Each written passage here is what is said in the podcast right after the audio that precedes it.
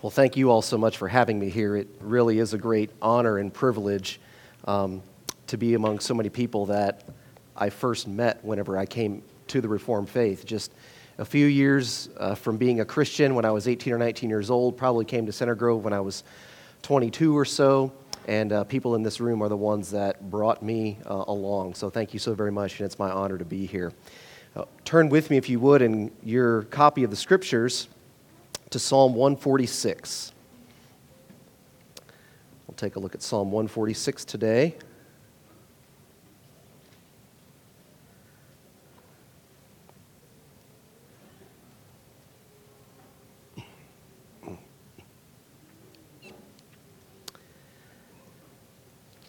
Psalm 146 Hear now God's holy, inerrant, and inspired word.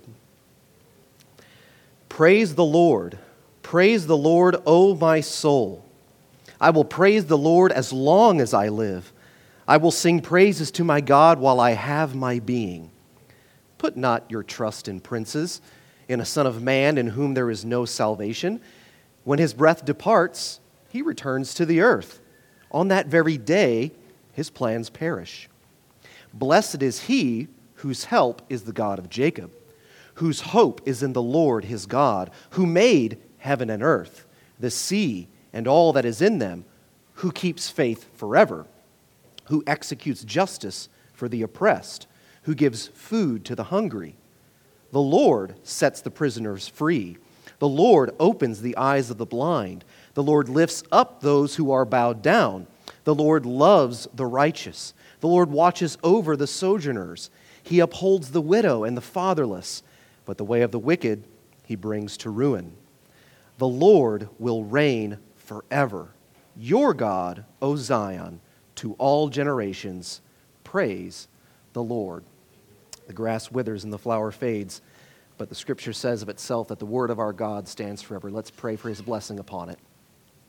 Our God, as we come to your word, we ask for your spirit to be present here with us in a special way, that you would open our eyes and ears and soften hearts May the words of my mouth and the meditations of all of our hearts be acceptable in your sight, O Lord, our rock and our redeemer. Amen. I was browsing online and I came across an article on Reader's Digest online. Yes, apparently Reader's Digest is still in existence. I just remember that magazine rack next to the next to the toilet in my grandma's bathroom that had, you know, Reader's Digest, right? But Reader's Digest online had an article that was titled Extraordinary Stories That Show the Power of Trust. And one of these stories was of a woman who had a premature baby. He was born like five weeks premature. He, she noticed some blood in his diaper. She brings him into the pediatrician, and the pediatrician's like, Well, it's probably for this reason and that. It's probably okay. But she didn't trust that pediatrician. So she took him to another doctor. She says, I decided to trust another doctor. And we discovered that my son had a very serious intestinal illness, common in premature infants, that can sometimes be fatal. And so, through, you know, he had to go in for treatment that very next day, treated for 14 days. Today, my son is 13 years old, and she is thankful to the trust in a fantastic team of doctors. That's the word she used. Thanks to my trust in a fantastic team of doctors. This woman is praising this doctor and this staff of doctors who rightly diagnosed and treated her son. Uh, she's praising them because they were trustworthy. And what I want to do is argue here from the lesser to the greater. I mean, you might have similar thoughts and stories of people in your life that you they really came through. You put your trust in them, they came through and you'll never forget it and you in a right sense praise them for it. And what I want you to see as we move through this text today, this passage of Scripture, is that God is praiseworthy because he is trustworthy. And so that's your sermon in a sentence here today. God is praiseworthy because he is trustworthy. The first thing that the psalmist does in Psalm 146 is exhort or call or command uh, the people of God who are listening to praise in verses 1 and 2. Praise the Lord, praise the Lord, O my soul. I will praise the Lord, as long as I live, I will sing praises to my God while I have my being. Praise and singing praise. They're two different Hebrew words. One is to recognize God for who He is and what He has done, to praise Him in that sense. And then to sing praises is another word, but it's, you know, recognizing Him for what He's done results in the bursting forth of sound and song from our mouths where we sing praise to God.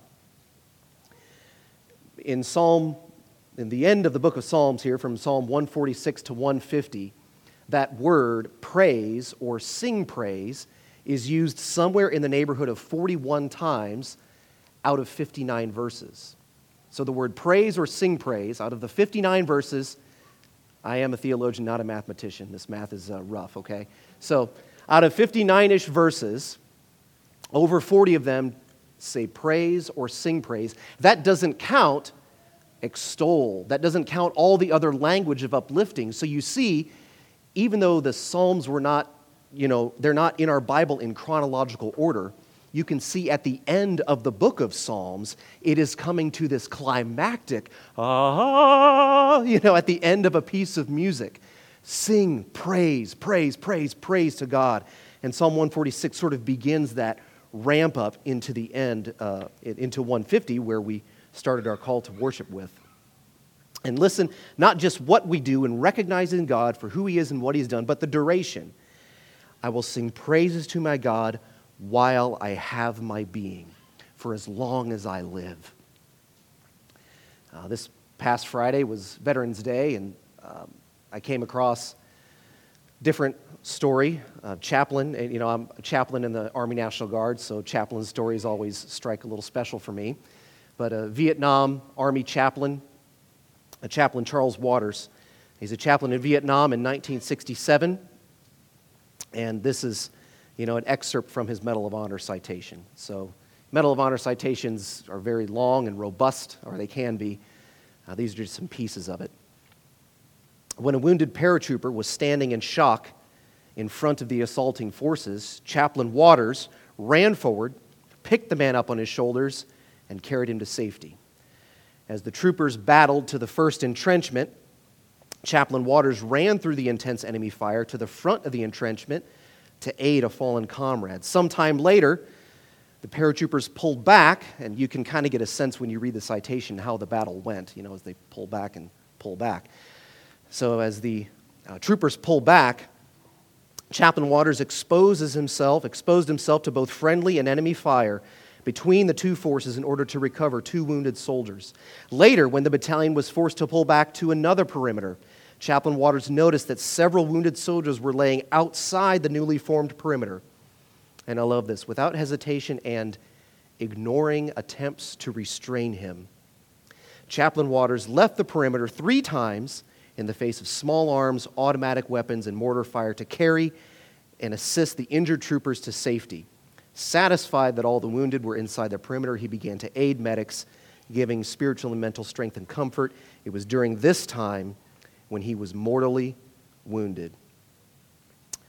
Now, those men that Chaplain Waters carried to safety and saved in Vietnam, you could be absolutely certain that they would wake up every single day and remember, I'm alive because Chaplain Waters carried me out. In a sense, thank you, Chaplain Waters. We are alive. And every day we should wake up and say, I am alive because Jesus, you carried me to safety. You rescued me. Thank you, Jesus. Praise him. Praise the Father, Son, and Holy Spirit. Because Jesus, He's the real war hero, isn't He? That all other war heroes are simply just a glimpse or a, a picture of. Because the war wasn't between man and man, it was between God and man. And you know who's on the losing side of that battle, right? And Jesus himself goes out when God's sight was trained on you. He's the one that bears the bullet of the wrath of God and carries you as it were, to safety, to refuge. It's an imperfect analogy, but you get at what I'm trying to communicate, I think, that because Jesus rescued you, we praise him as long as we live because he saved us. how much more so do we praise and thank our God who rescued us from the wrath of God? Uh, even more so as we see other men and women who do great, heroic, praiseworthy acts. But they are all praiseworthy because, in some sense, they are a reflection of the greatest, most praiseworthy self sacrificial act of Jesus Christ, right? Well, as the psalmist has exhorted us to praise and the duration of our praise to be as long as we live, he turns to the concept of trust and he starts with a negative. Here is who not to trust. Verse 3 Put, not your trust in princes, in a son of man, in whom there is no salvation. When his breath departs, he returns to the earth. On that very day, his plans perish. So the psalmist says, Don't trust in a man because, number one, there's no salvation in him, in whom there is no salvation. Number two, because his plans are temporary. When his breath departs, his, on that very day, his plans perish as he returns to the earth. And it's here where I think the psalmist is being a little bit intentionally messianic, but in the negative. You know, don't put your trust in a Son of Man in whom there is no salvation. The Son of Man, capital T, Jesus, is a Son in whom there is salvation. The, the, the, the earthly Son of Man, when he dies, his breath departs and his plans perish. But actually, when Jesus Christ died, it was a plan accomplished. And his breath didn't stay departed, right? It entered back into him as he was risen from the dead. So don't put your trust in this earthly Son of Man. Put your trust in the Messiah, that Son of God and Son of Man. He rose and his plan was completed. But our temptation to put our trust in another individual is not always so bold faced. It's not as if someone comes onto the scene and says, um, I am going to try to uh, withdraw your gaze from God and, to, and for you to put your trust in me in an anti Christian manner. People don't say that, right? So, how does it happen? Well, if you remember uh, the book or the movie, I was introduced to the movie first because I was a cartoon kid, The Jungle Book. And didn't actually know until later on in life that The Jungle Book was written by Rudyard Kipling in the late 1800s. And it tells the story of a boy in the Indian jungle named Mowgli, and he was raised by wolves, and Mowgli doesn't want to leave the jungle. That's, he wants to stay. And in the story, you know, Mowgli encounters several animals that he speaks with. It's a work of fiction, obviously. Uh, so he encounters these animals that he's speaking with, and one of them is Kaa, this giant python. And Kaa says, well, first of all, Mowgli knows that Kaa is trying to hypnotize him because he's tried to do it before. And so Mowgli is trying to hide his eyes so Kaa can't look at him. And Kaa says, I can ensure that you never have to leave this jungle. And then Mowgli drops his defense. Oh, really? And then Kaa has him. You see, what he's done is put something forward that Mowgli wants.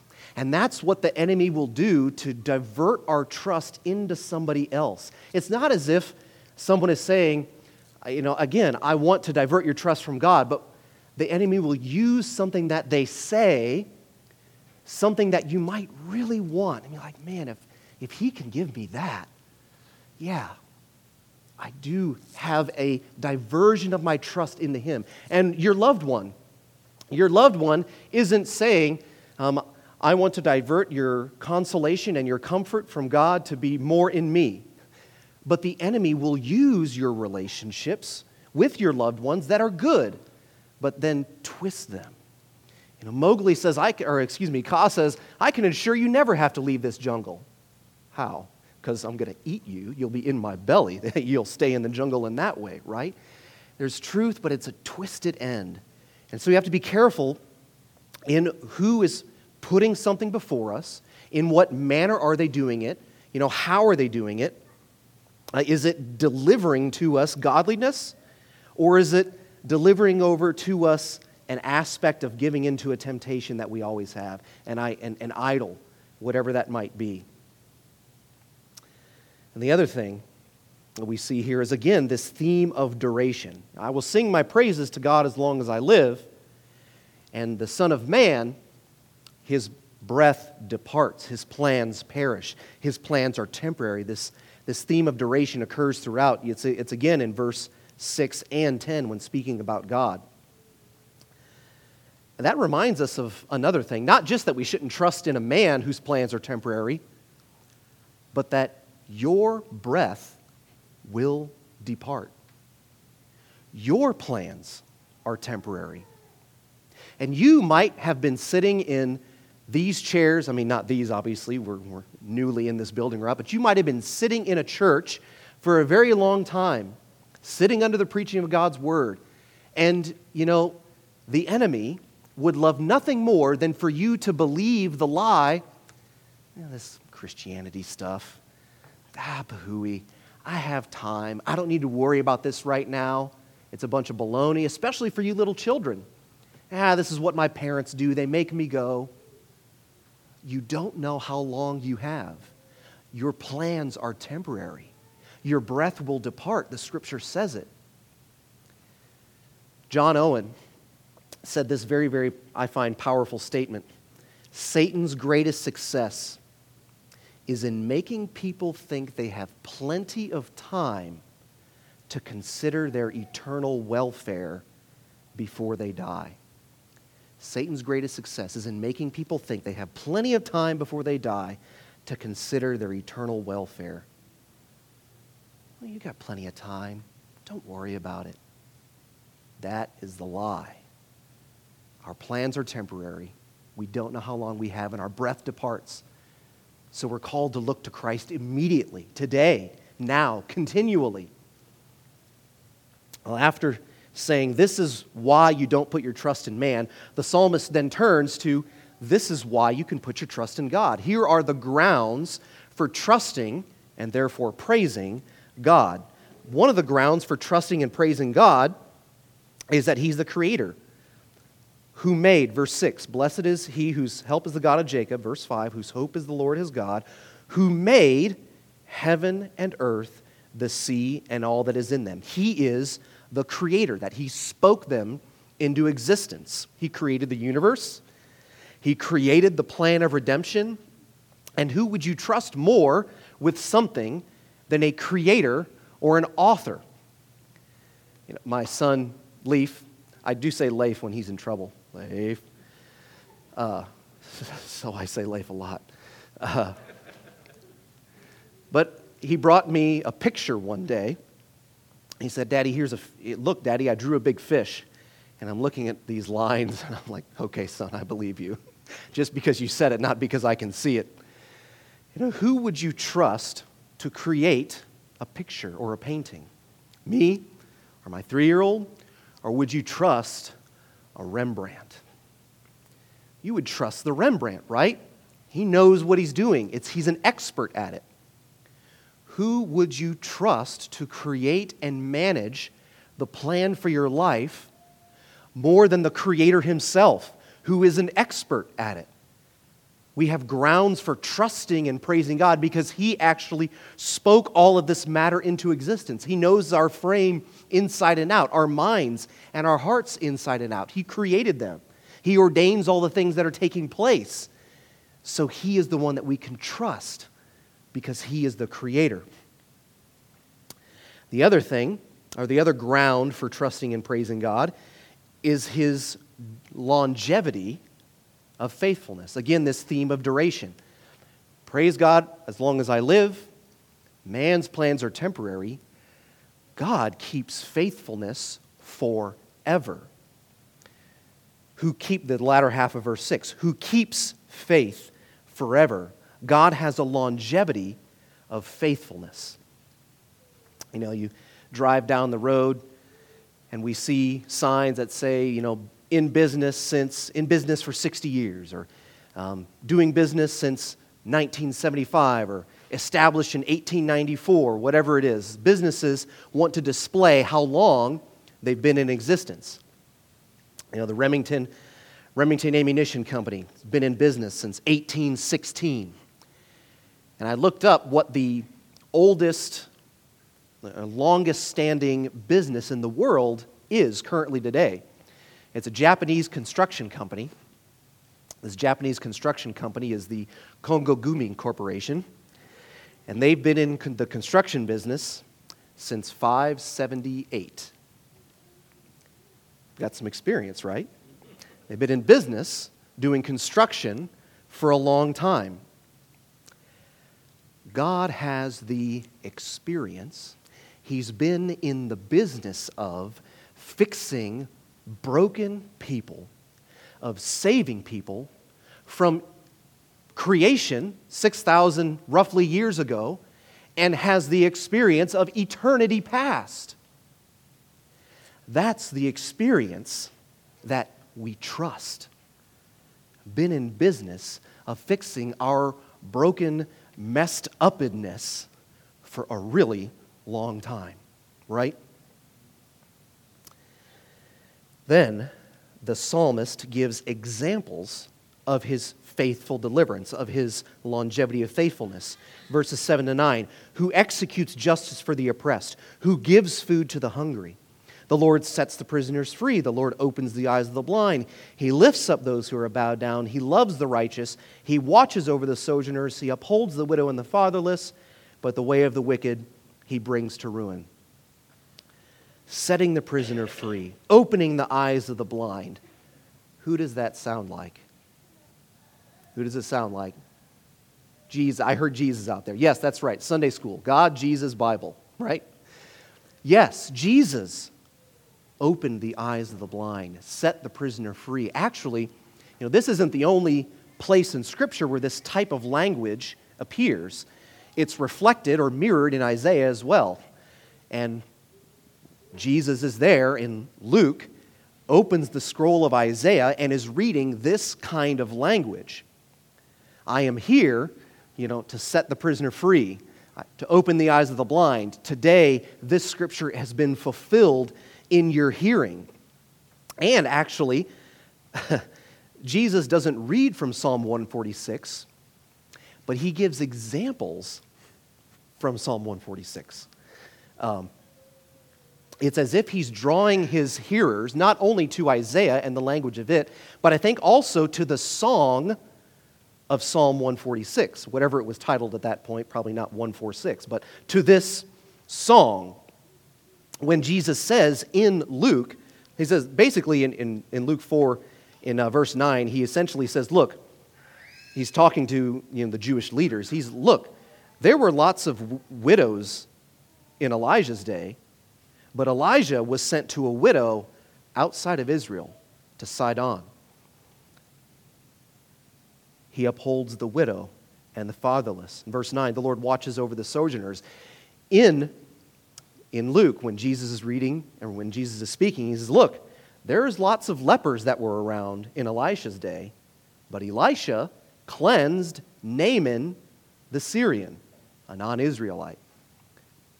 And as he's mentioning these things about foreigners, about widows and sojourners, I wonder if, you ever have this experience where someone says a phrase that is in a piece of music and it just, the song starts playing in your head and you can't get it out?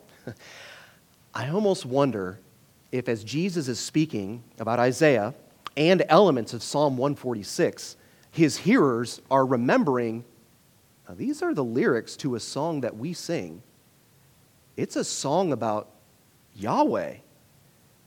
That's what the capital L O R D is there in all of verses 7b through 9. Yahweh sets the prisoner free. Yahweh opens the eyes of the blind. Oh, and Jesus is saying today this has been this reading has been fulfilled in your hearing that this is you? Oh, no, no, no, no, no. So there in Luke 4 they push him out, seek to drive him off of a cliff. Uh, they rose up, drove him out of the town, brought him to the brow of the hill on which their town was built so they could throw him down the cliff. They do exactly what the psalmist says not to do. Put their trust in themselves and someone else and try to drive away the Son of Man, the Son of God. But one of the final reasons that this psalmist gives that we can trust and praise God is his longevity of rule. He's got the experience of being the creator. He's got a longevity of faithfulness. The psalmist gives the examples of, of his faithfulness. And the psalmist then says he's got a longevity of rule. Verse 10 The Lord will reign forever. The Lord will reign forever. Your God, O Zion, to all generations. When I thought about reigning forever, a song came to my head. Um, lots of song examples in this sermon, something about singing and being in the book of songs, I guess. But I thought about the Hallelujah chorus from Handel's Messiah.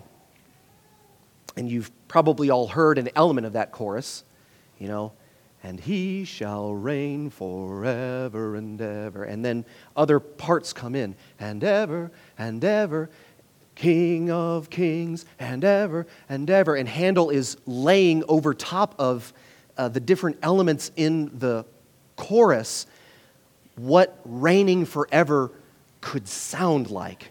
I mean, how can it be communicated?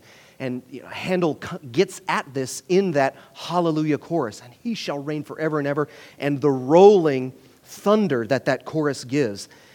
And it sounds like an eternal reign, and that is what the psalmist is trying to get across here. This, the Lord will reign forever. He has a longevity of rule and reign. Again, you know, businesses whenever you drive by a business and it says under new management, what do you think? They're admitting we weren't so good. We got new managers or new manager. Give us another try. That's what that sign says to me under new management. God is never handing over management, He is always ruling and managing. And what do you do whenever you need something? What do you do whenever something happens in a, in a place of business where you're doing business, a transaction, and something goes wrong? Could I speak to the manager? God is the one in charge who is ruling that you can go to with anything. All of our pleas, all of our failures, all of our sin we bring it before Him because He is the manager who never gives up management and who can always fix the problem. Because that's what you want the manager to do, right? Can you fix this thing that went wrong? Now, God might not fix it in the way that you think He should, in the time that you think He should, and He might actually intentionally be allowing things to go haywire in your life to train and teach you but we can trust him because he has been in charge forever. He's ruling and reigning forever, even right now. You know, I'm ex- extremely excited to hear that you have a pastoral candidate coming in next week. That's awesome. But pastors will always come and go. I mean, even if a pastor is at a church for his entire life, his breath will depart, right? And in that sense, his plans are temporary. And so, never let your gaze be directed to any under shepherd, but rather to the capital letters good shepherd who is Jesus. And yes, you know, whatever man is called into this pulpit uh, for the next season of this church's life, I'm confident that God, you know, God will call them, He will use them, uh, they will be His instrument, but that man will direct and should direct your gaze to the Good Shepherd. Because even us pastors, our plans are temporary and our breath departs. And the Lord brings changes into people's lives, doesn't He? And so, where is someone drawing your eyes? Is there anywhere, anything in your life, anyone that might be diverting your gaze, that the compassion that you have for them is a little bit more than you actually have for God? That the desire to please them is more than you have to please God? That you really seek solace and comfort. And oh man, I, whenever I get home, when I can just talk to this person, whenever I can just consume this substance, that diversion of your trust and solace goes into that person or that thing, which might be good and have their proper place in our lives, but they're not in the place of God Himself. He's the one we trust. He's the one who's praiseworthy because He has His grip on us. And as we wrap this up, I came across an anecdote, probably a fictional, probably a fictional uh, correspondence between dad and daughter. But a dad and daughter are crossing a bridge, dad and his little girl, and he says, Hold my hand so you don't fall in. Maybe a bridge without a railing. She says, No, daddy, you hold my hand. And he's like, Well, what do you mean? What's the difference? Well, daddy, if I hold your hand and something happens, I might let go. But if you hold my hand, I know that no matter what happens, I won't fall in.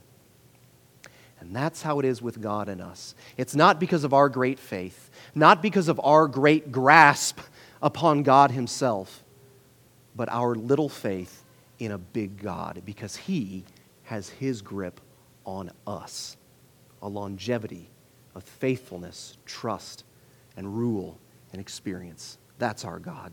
And so we praise him because we trust him. Let's pray. Our God, we do thank you that you are trustworthy. And because we trust you, we can praise you. We can lift up your name higher and greater than every other name because of the salvation that you have brought to pass in the person and work of Jesus Christ, that by his blood we have redemption and forgiveness from our sins. Lord, we pray that you would be at work in hearts and minds here that you would be drawing people to yourself, taking away their trust in a man or a woman or any other thing, that they would place their trust evermore in you, whether it's for the first time or for the many, many hundred thousand millionth time in our lives. Oh Lord, help us to trust you. We pray in Jesus' name. Amen.